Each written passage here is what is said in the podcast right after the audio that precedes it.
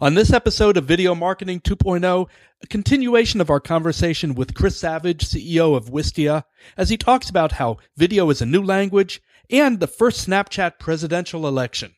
But first, a word from our sponsor, ThinkMojo. You don't have just one kind of customer. That's why you can't use just one marketing video. At ThinkMojo, our 3-in-1 video marketing program will help you reach all your different customers with smart, engaging content that's tailored around them. Visit thinkmojo.com/3in1 and find out how one video can pack the punch of three. ThinkMojo, smart videos that get results.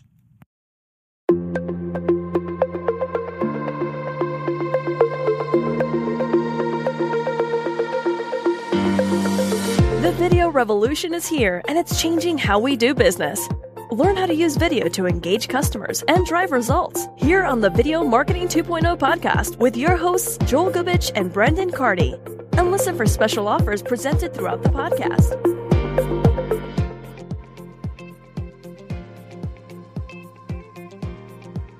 I'm just excited that we've been at this a while and we've seen the space evolve. And 4 years ago, I talked to a business. I'd say you should be using video, and they're like, yeah, that sounds great, but I have no budget, and I don't know why I'm going to do that. And now every business is trying to figure it out. Everyone understands the value of it. So for me, it's just like a really, really exciting sign that the space is evolving. Welcome to Video Marketing 2.0, the video marketing podcast. As always, I am Brendan Cardy, the head writer and co-host of Video Marketing 2.0. I'm sorry.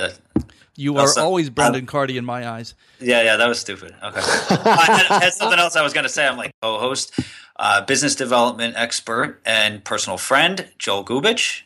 So, Brendan, we're back with the second part of our conversation with Chris Savage, CEO of video hosting platform Wistia. And we're going to pick up the conversation about how the younger generations have a different expectation from video and how this is going to shape video marketing into the future. Do you see video becoming a language? People grow up now in high school or whatever. They're making websites from early on. And so it's not a foreign thing for them. I sort of see video becoming that sort of thing. Not necessarily a language, but it's almost an extension from an early age in high school or even before high school. People are going to start to know how to use video. It's going to be part of their communication skills. No question. I mean, that's absolutely happening.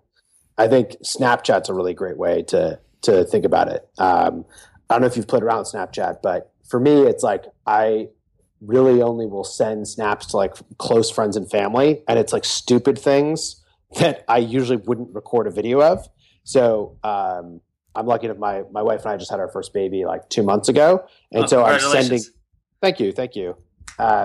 And so I'm sending videos of my daughter just like laughing, crying, all these things that like they're not perfectly shot.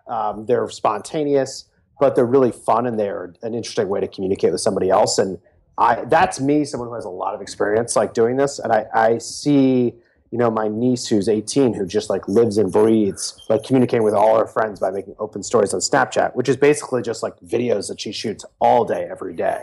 If you are doing that, your expectation about what you can get out of video is clearly very, very different than if you grew up in a world where video is always expensive and out of reach. So there's no question that it's becoming a language and that people's expectations are changing pretty dramatically, and that this younger generation is going to have completely different expectations than anyone else has ever had.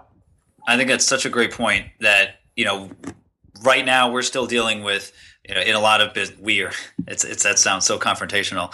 We're still trying to convince, let's say, some people who may have grown up, pre-internet even, that are still that are at the heads of businesses that are now learning all of catching up and getting caught up to speed as.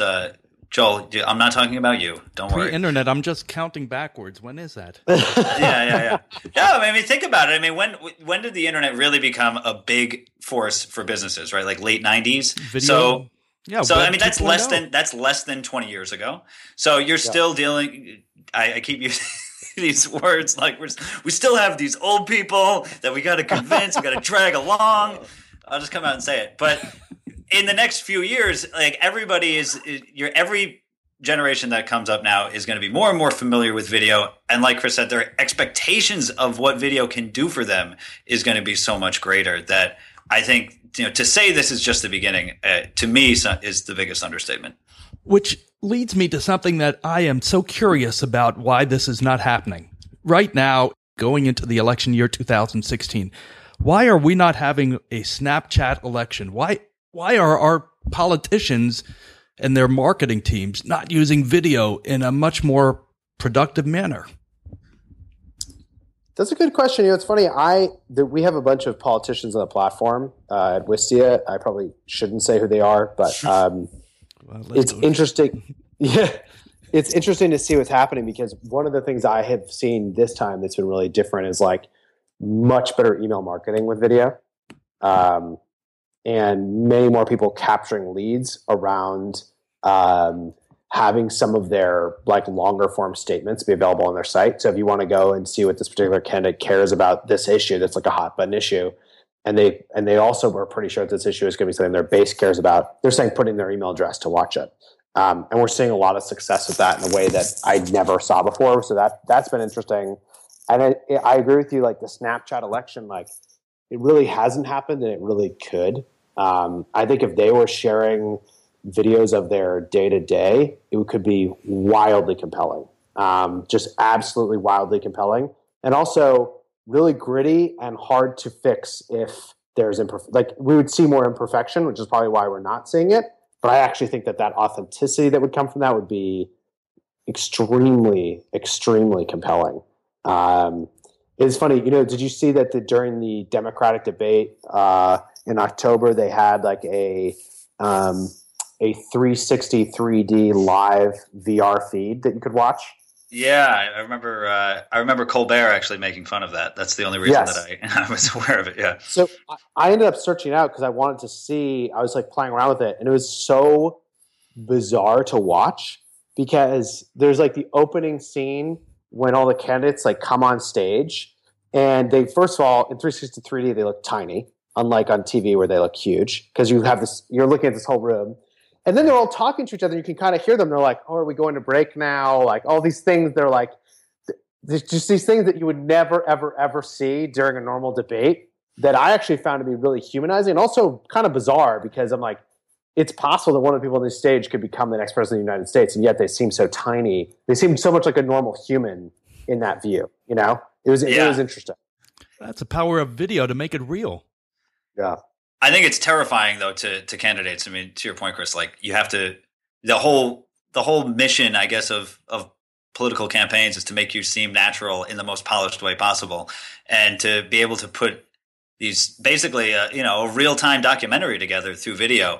I would imagine would just most people wouldn't entertain the idea, but man, if somebody was brave enough to do that and could pull it off, and they didn't come out looking completely awful in the process, then I guess that, it would be a turning point. So in 4 years, Chris, when you are the first Snapchat president, we'll look back on this day, and we said, what did you say? Yeah, the Video Marketing 2.0 bump. It takes about 4 years to have any effect, but it's there. It's real. I mean, that sounds like a nightmare job, but I'll try. Yeah, you're gainfully employed as it is, so I wouldn't worry about it too much, but it's something to keep in mind. Yeah. Okay, so that's another edition of Video Marketing 2.0. I want to thank our guest, Chris Savage, CEO of Wistia. Thank you, Chris. Thanks for having me. Joel, I think this has been a success. I've learned a lot about video marketing and the future of Chris Savage's presidency. Absolutely. The next Snapchat president. So for Chris, Joel, and myself, I want to thank you for listening. To hear this podcast and get our show notes, you can go to videomarketing2-0.net. That's videomarketing2-0.net. That's where we post everything that's related to the to this episode, and you can find our archives with everything else. You can also subscribe to this podcast on iTunes and Stitcher Radio. And remember to leave a rating and a comment, because we always love to hear what our fans think, but it also helps other people find this podcast as well. So once again, for Chris, Joel, and myself, thanks for listening, and we'll see you next time. Thank you for listening to another episode of Video Marketing 2.0, presented by ThinkMojo. For more help on how to drive results with video, contact ThinkMojo, the video marketing experts, at info@thinkmojo.com or visit thinkmojo.com for more information.